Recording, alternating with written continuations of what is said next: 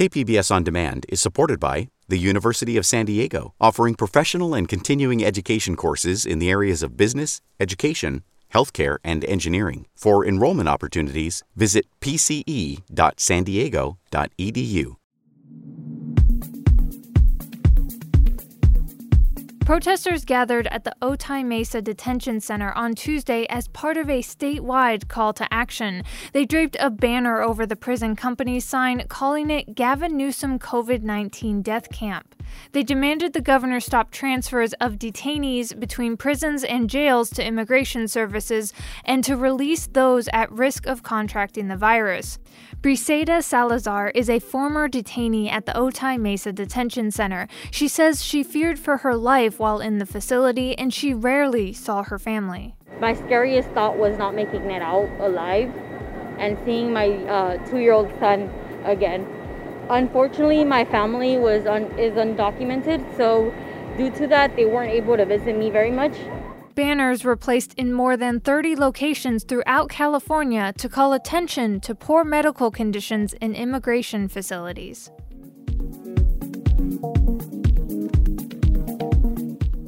Chula Vista Elementary School District leaders say they will push back the planned reopening of school campuses. They made the announcement on Monday at a town hall meeting. The district superintendent, Francisco Escobedo, says distance learning will remain in place until further notice. I, I want to open the schools up as soon as I can.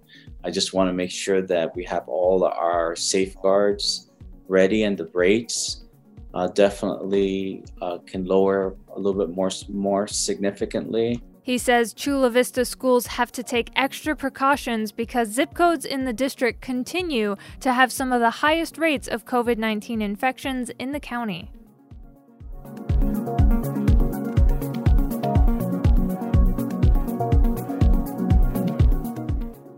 Voters throughout California this week are getting their 2020 election ballots in the mail. It's the first time in state history all voters are receiving mail in ballots automatically. It's part of an effort to control the spread of COVID 19 by limiting contact at polls. Secretary of State Alex Padilla says vote early. The sooner voters fill out their ballots and mail them in, the easier it'll be for election workers every election, people start asking, when can we expect results? Why does it take California so long to uh, finish processing ballots? So we have given counties the ability to start processing, especially the, the big influx of vote by mail ballots earlier this go around. The deadline to register to vote online or by mail is October 19th. And a reminder the KPBS Voter Guide is live with well researched, unbiased information on state and local races, ballot measures, and more. You can find the voter guide at kpbs.org/election.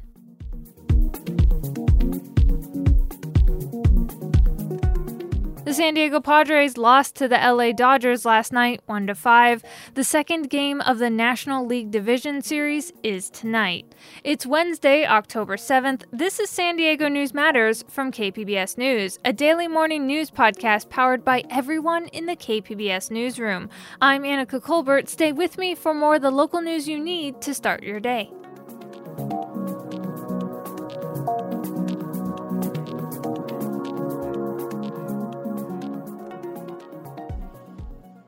KPBS On Demand is supported by Arizona Raft Adventures, a third generation family owned outfitter providing experiential multi day Colorado River rafting adventures through the Grand Canyon, hiking, exploration, education, and fun. Only a seven hour drive from San Diego. Learn more at azraft.com.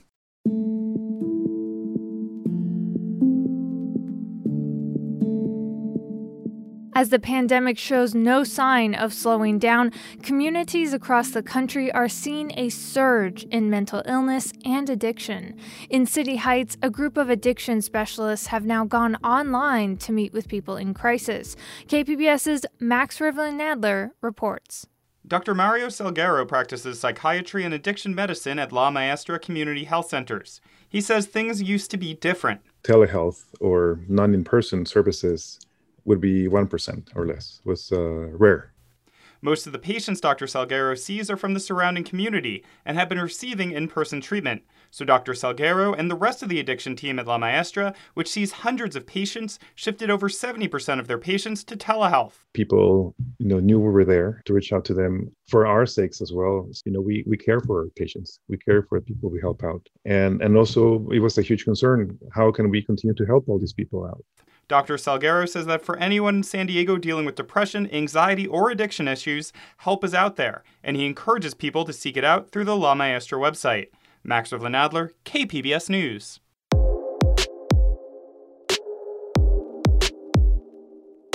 Over the weekend, the Hillcrest community was hit with vandalism that left a hate symbol on the sidewalk. KPBS video journalist Andi Dukleth says one local artist took action. JJ Floyd was looking forward to checking out one of the Hillcrest shops on 5th Street last Saturday. But as he was walking down the sidewalk, he saw a man with black paint painting a swastika. He asked the man to cover it up. This is bad, my friend. But he would not. But as shocking as the vandalism was, what alarmed Floyd more was how business as usual everyone else seemed to be. For me, it was more devastating how dismissive and how complacent people were when we allow things like this to go unresolved. That's when people are encouraged to continue to do it. He got the help of a few friends and nearby business owners, and they were able to cover up the hate symbol with a new message love. Floyd says we need to be better about not staying passive when faced with scenarios like this. Andi Dukleth, KPBS News. The White House is walking away from negotiations for a new coronavirus stimulus package. Cap Radio's Nicole Nixon reports on the implications that has for Californians and state services. Don't expect another stimulus check or another boost to unemployment benefits, at least until after the election. That was the message from President Donald Trump after another round of spending negotiations failed. In California, the pandemic led to a $54 billion budget shortfall. To help fill the gap, state workers were furloughed and courts and education funding got cut. Lawmakers hoped a new federal stimulus package would help backfill some of those cuts, but now that's looking increasingly unlikely before the state's soft deadline later this month, says H.D. Palmer with the California Department of Finance. The near term means that we're not going to make any adjustments before October the 15th. The trigger cuts will remain in place. But Palmer says if the federal government passes something before the end of the year, the state wouldn't turn down the additional money. In Sacramento, I'm Nicole Nixon. When seniors move into nursing homes, they're expecting safety and care. A woman says she experienced the opposite at Avocado Post Acute Nursing Home in El Cajon. She told KPBS's Amita Sharma she was sexually assaulted by a caregiver. A state investigation revealed that Avocado's mishandling of her case put her and others at further risk. And a warning this report contains graphic descriptions of content that may be disturbing to some listeners. I was going into shock. 73 year old Catherine Gotcher Girolamo says a certified nursing assistant at Avocado Post Acute shoved her face into a pillow and sexually assaulted her early one morning in June of 2019 during a diaper change. I'd asked him to stop, and he kept telling me that he had to clean me. And uh, I kept saying, No, you're hurting me. And uh, he kept hurting me, Uh, I just went limp. Gotcher Girolamo says she immediately told other caregivers that nursing assistant Matthew Flukiger had sodomized her with his fingers. She was confident Avocado Management would act swiftly against Flukiger. I expected them to fire him immediately. Instead, Avocado suspended him and then allowed him to return to work three days later, according to an investigative report by the California Department of Public Health. That's one of the most alarming aspects of the case. Lawyer Scott Fikes represents Gotcher Girolamo, who no longer lives at Avocado but is suing the facility. He said seeing the caregiver again horrified Gotcher Girolamo. She'd been through the trauma of a sexual assault, and then now you have the almost disorienting and terrifying event of seeing this person back where you live. Avocado eventually fired Flukiger. KPBS went to his home in El Cajon. Hi there. We're with KPBS. Are you Matthew Flukiger? Hi, no statement. You've been accused of sexual assault.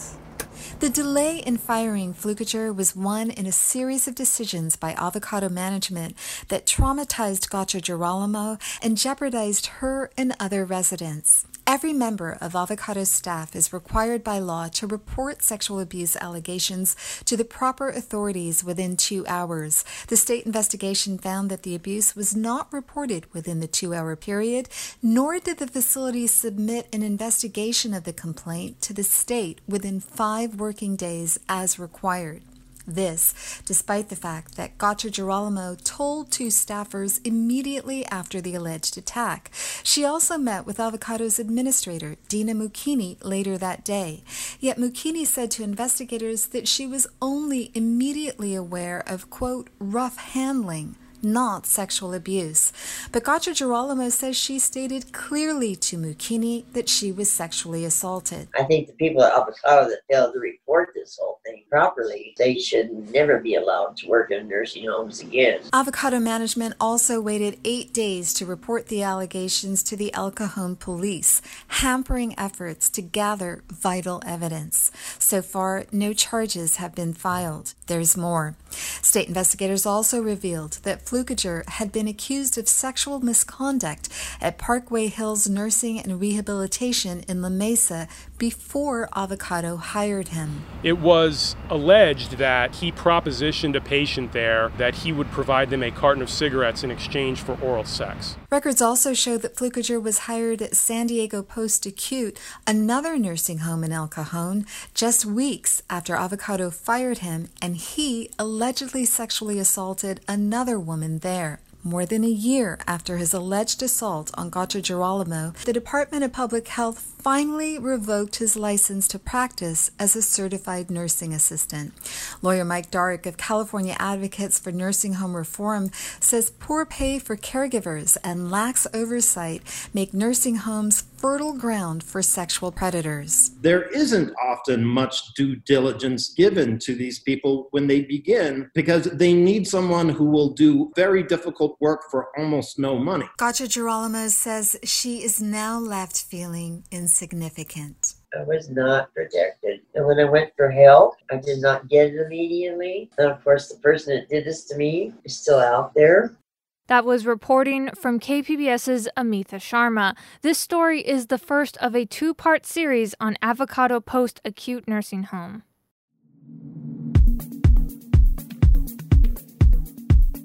Coming up on the podcast, children in military families change schools often because of deployments. Now, because of the pandemic, settling in is even harder. They haven't really made friends as quickly as they normally do. They're still happy they're going to school, but they did say, I mean, it's different. That story from the American Homefront Project is next after this break.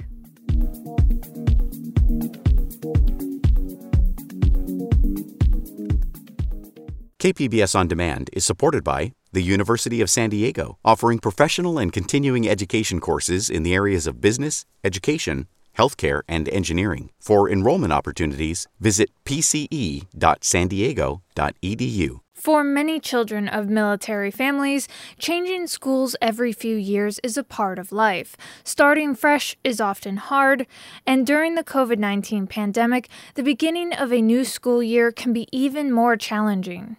From Tampa, Carrie Sheridan reports for the American Homefront Project.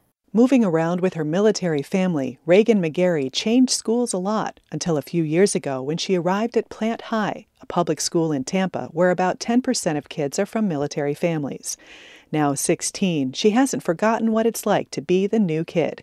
She says trying to make friends now, with coronavirus precautions in place, means there's even more to worry about. With masks, we're not like in close proximity and we're not doing mm. group work at school, which is hard because I know like I met a lot of my friends because I sat next to them and they talked to me. And especially with lunches, since we have spaced out lunch tables, if you're a new kid and like someone invited you and there's not enough seats, like where are you going to sit? Plant High reopened in late August. About 75% of students attend in person, the rest take their classes online. McGarry runs a group called Student to Student, which helps new kids get acclimated, whether they're in the military or not. We try and pair them with someone like if they like chorus, we'll pair them with someone in their chorus class. Or if they like football, we'll have them talk to like the football coach. So stuff like that to make it easier because it really is hard. When military families move, the parents often focus on schools and their extracurriculars as a way to help children settle into a new space. The coronavirus forced many families of school age children to question whether it was safe to send their children to school in person or to choose remote learning. Chief Master Sergeant Timothy Bays moved with his family from F.E. Warren Air Force Base in Wyoming to MacDill Air Force Base in Tampa in July at a time when coronavirus in Florida was spiking. Cheyenne didn't have a lot of cases at the time, so leaving Wyoming and headed to Florida while watching the news, you know, we're a little nervous. Their twin 12 year old boys enrolled at Tinker K through 8, a public school on base at MacDill. At Tinker, about four in five children are going to school in person. The rest chose remote e learning. The boys' mom, Jennifer Bays, says they're glad to be in school, but the experience isn't the same. They haven't really made friends as quickly as they normally do. They're still happy they're going to school, but they did say, I mean, it's different.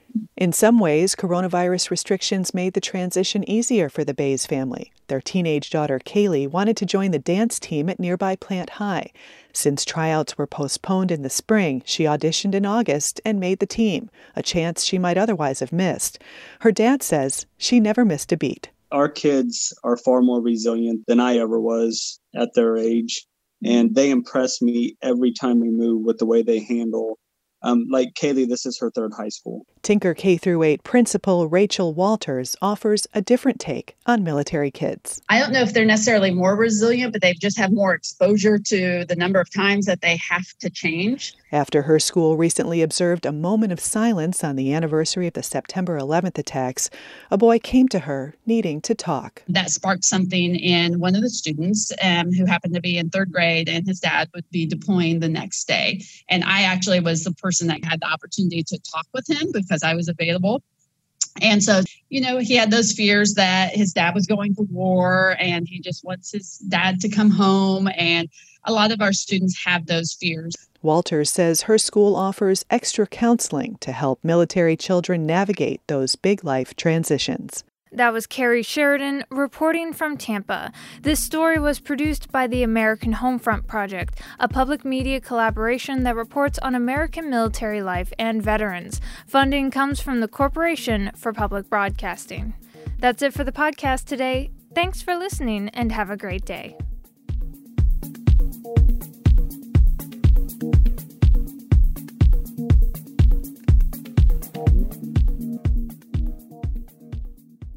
KPBS On Demand is supported by the University of San Diego, offering professional and continuing education courses in the areas of business, education, healthcare, and engineering. For enrollment opportunities, visit pce.sandiego.edu.